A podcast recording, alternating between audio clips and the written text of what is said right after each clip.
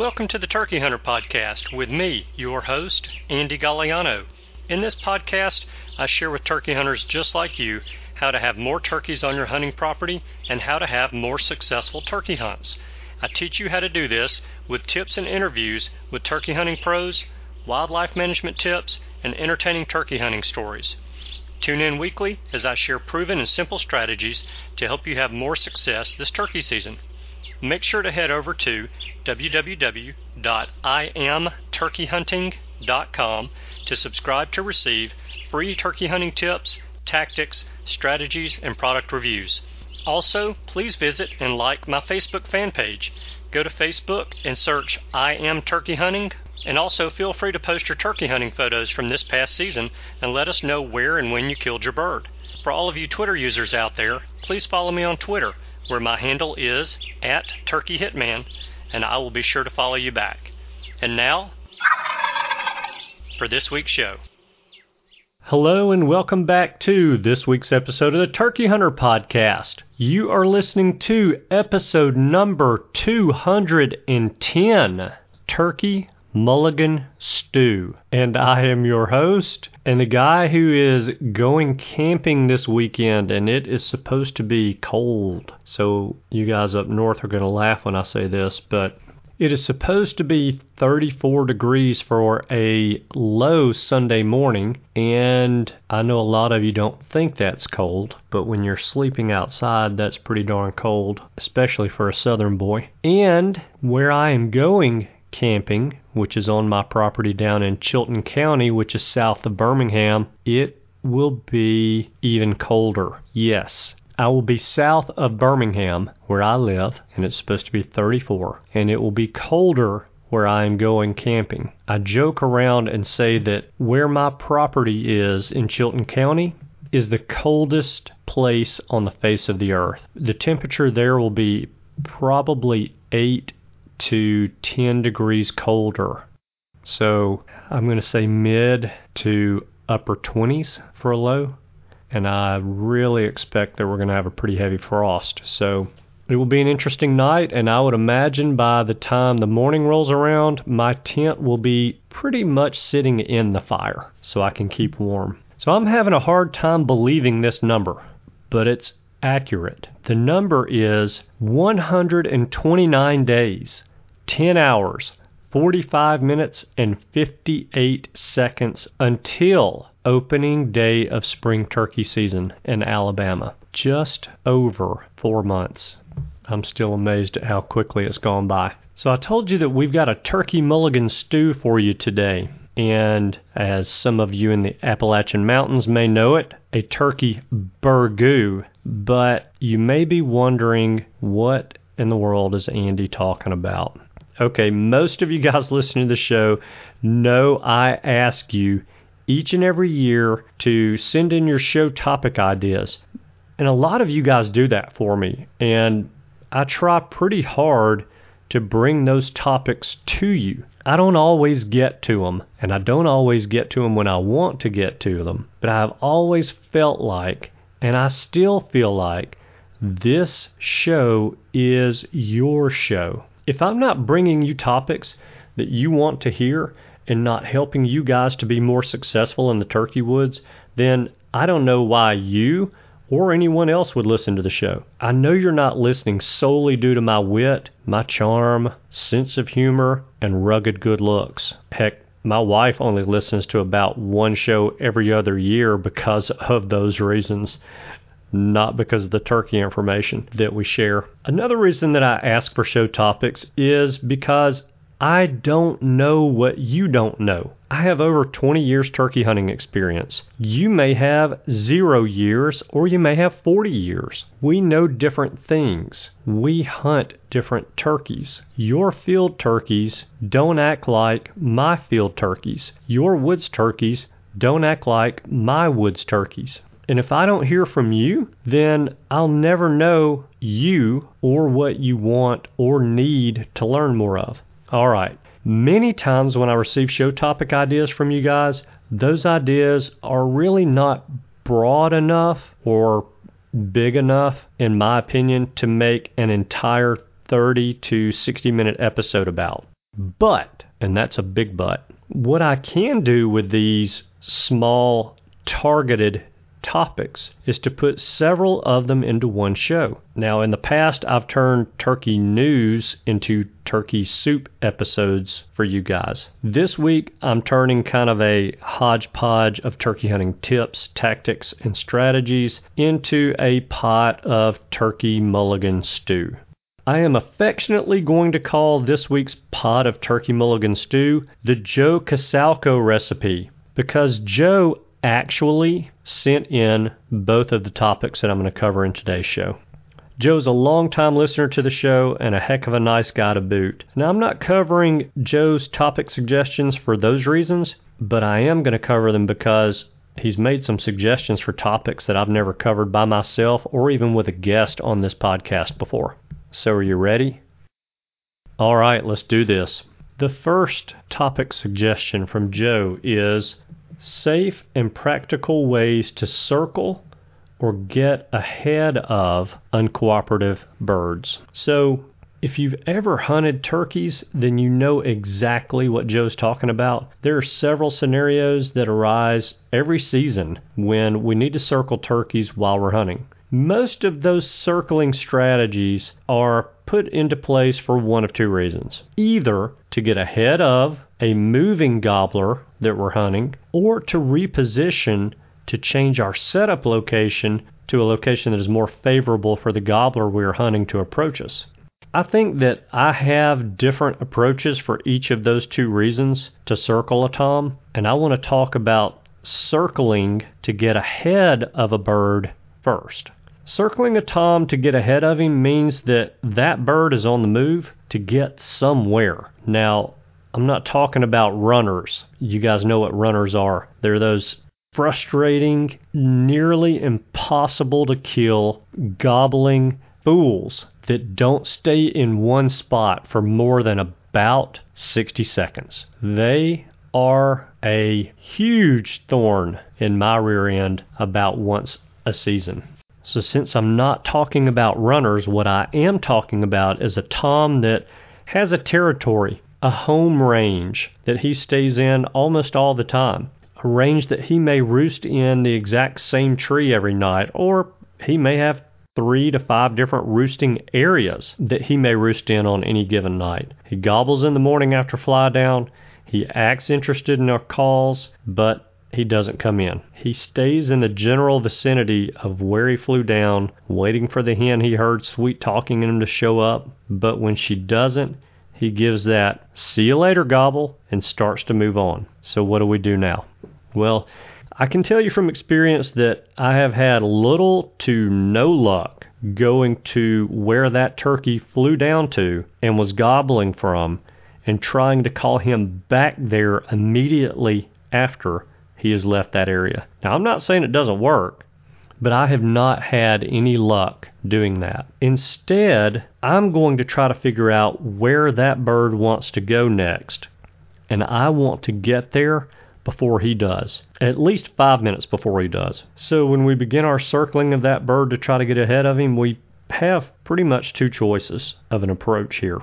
If we know where he wants to go after he leaves his fly down spot, then we need to decide if we want to intercept him on his way to his destination, whether that's a field or a creek or a lake or a strut zone, or do we want to get to that field or creek or lake or strut zone where he's heading and wait him out. Personally, I think that trying to intercept him is the least effective of those two strategies because that tom may take a circuitous route to get to the field, the creek, the lake, or the strut zone that he's headed to. And if the tom gets within seventy-five to one hundred yards of our setup and within seventy-five to one hundred yards of his destination, then I think probably about nine times out of ten, we're going to lose that battle because that tom is going to go to his destination. He's going to gobble, strut, drum, and he's going to expect that hen that was calling to him and talking dirty to him just a few minutes earlier to come to him after he arrives at his destination. Most often, If he beats you to the spot where he really wants to be, you lose. With that said, we should go to that place that he wants to be and wait on him to show up. Sometimes we don't even have to call, but we all love to call. So a little, and I mean very little, calling shouldn't hurt.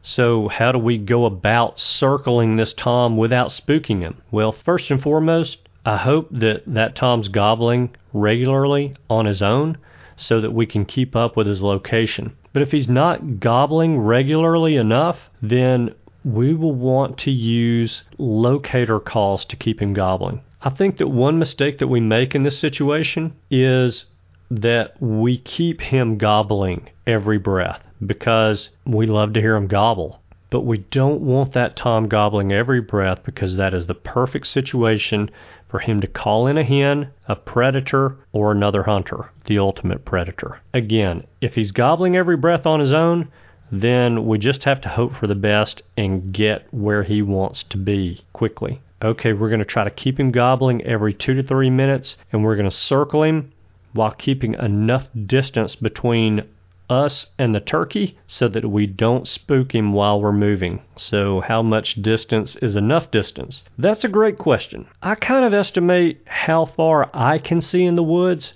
by crouching down to where I'm at what I think is eye level with a turkey, and will sometimes double, but most likely triple that distance. So if I crouch down and I can see fifty yards, then I'm going to try to stay between one hundred and one hundred fifty yards away from where that turkey is. I want to be sure that turkey is not going to see me. By doing that, we're going to help to account for the amount of foliage on the trees. So in early spring, we might be able to see one hundred or one hundred fifty yards through the woods. And if that's the case, then we need to be a bare minimum of two hundred to three hundred yards away from where that turkey is gobbling. So from there, we should try to keep that amount of distance between the Tom and us, and then we should try to move as quickly and quietly as possible to where we think that Tom is headed. Now, we all know that quickly and quietly most often do not go well together in the woods. So we need to find that happy medium. At times for me, that happy medium has nearly been an all-out sprint, but most of the time it's a pretty quick pace. If it's early spring and I'm keeping three hundred to four hundred yards between me and a gobbling turkey, I don't have much of an issue walking quickly and making noise in the woods. I don't think that walking quickly and making noise in the leaves and walking through the woods is as big a deal as it is when we are one hundred yards away from a gobbling turkey. We should use the terrain to our advantage. Use it as a shield between us and the turkey as much as we can. And we shouldn't be. We should never be afraid to stand next to a tree when we get to the Tom's desired location and stand there waiting for him to show. Sometimes that fifteen to thirty seconds saved by standing instead of sitting up against a tree is the difference in a happy ride or a sad ride home. The second circling scenario is the one that we're going to use when we just need to reposition ourselves because our original setup is in a location that the Tom does not want to go. As much as I would love to tell you that this never happens to me, man, I can't even B S you guys about this one because you'll see right through it. We all like to plan our approaches and setups and get those right the first time that we try, but turkey hunting just doesn't work out that way. We turkey hunters are going to have to reposition on a turkey, sometimes multiple times, in order to be able to get an opportunity to get a shot at him. The bad thing about this fact is that we will never get an answer from a turkey as to why our current setup is not going to work. But it could be a fallen tree, a ditch full of water, hey, a ditch with no water, the angle of the sun, and the direction of the gobbler's approach. Whatever the reason may be, there's going to be a time when we're going to have to reposition to better our chances of harvesting that Tom. Now, I think that repositioning on a hung-up Tom should be one of the last tactics that we consider. And a lot of times I will play the quiet game with a bird before I move just to try to get him to break and come check out the area where that hen was calling to him just a few minutes before she went silent and maybe walked away. You know, I have two real last resort tactics on a hung-up gobbler. One of those tactics is to gobble at him, on private land, of course. The second tactic is just sit down against a tree and take a nap. No, seriously though, the quiet game is one of the most deadly turkey hunting tactics that there is. In my opinion, again, going silent on a gobbling tom for thirty minutes or so is often just too much for him to handle. And, of course, it works better when ready, willing, and able live hens are not plentiful. After trying the quiet game for half an hour to forty-five minutes, if he still hasn't broken and he's still in the same spot, then I'll attempt to circle that tom to get in a position or a setup that I think will work best for me, as long as the tom cannot possibly see me. Now, before I ever move, and remember, I've just been playing the quiet game for thirty or forty-five minutes, so I've had time, plenty of time, to run this scenario through my head. But before I move, I know. All right, that is all that I have for the free portion of this week's episode of the Turkey Hunter Podcast. If you would like to hear the rest of this week's episode, then you're going to need to become a subscriber to the premium content of the Turkey Hunter Podcast. And in order to become a subscriber, what you need to do is text the word Turkey Hunter. Make it one word. Text Turkey Hunter to the number four four two two two. Once you do that, I will send you a text message with some instructions that you will need to follow, and eventually I will email you a link that you can click on, even with your mobile device, where you can set up your username and your password with Podbean, and you can pay the eighteen dollars per year subscription to become a subscriber to the premium content. When you become a subscriber to the premium content of the Turkey Hunter Podcast, you will not only get the rest of this week's episode, but you will be able to get the premium content for all of our past episodes and the premium content for the next fifty-two weeks as well, all for eighteen bucks. So jump on out there, text Turkey Hunter to the number four four two two two and make it happen. So I hope that you guys enjoyed the show today. I plan on doing a few more of these to try to cover some of these topics that you guys have passed to me that I haven't covered before the new year rolls around, and I ask you to send me more topic suggestions. Hey, can you do me a favor this week before I cut you loose?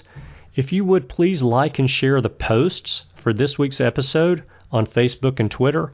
I would be very appreciative of that. That does an amazing job of driving additional traffic to the show. And because it helps to grow the show, I'm very appreciative. Okay, thank you guys so much for tuning in this week. I know that you have choices. I appreciate you spending your time with us. I hope you have a wonderful week, and I look forward to seeing you again next week. Goodbye. Thanks for tuning in. You were just listening to the Turkey Hunter Podcast. If you enjoyed the show, please go on over to iTunes and leave a five-star review.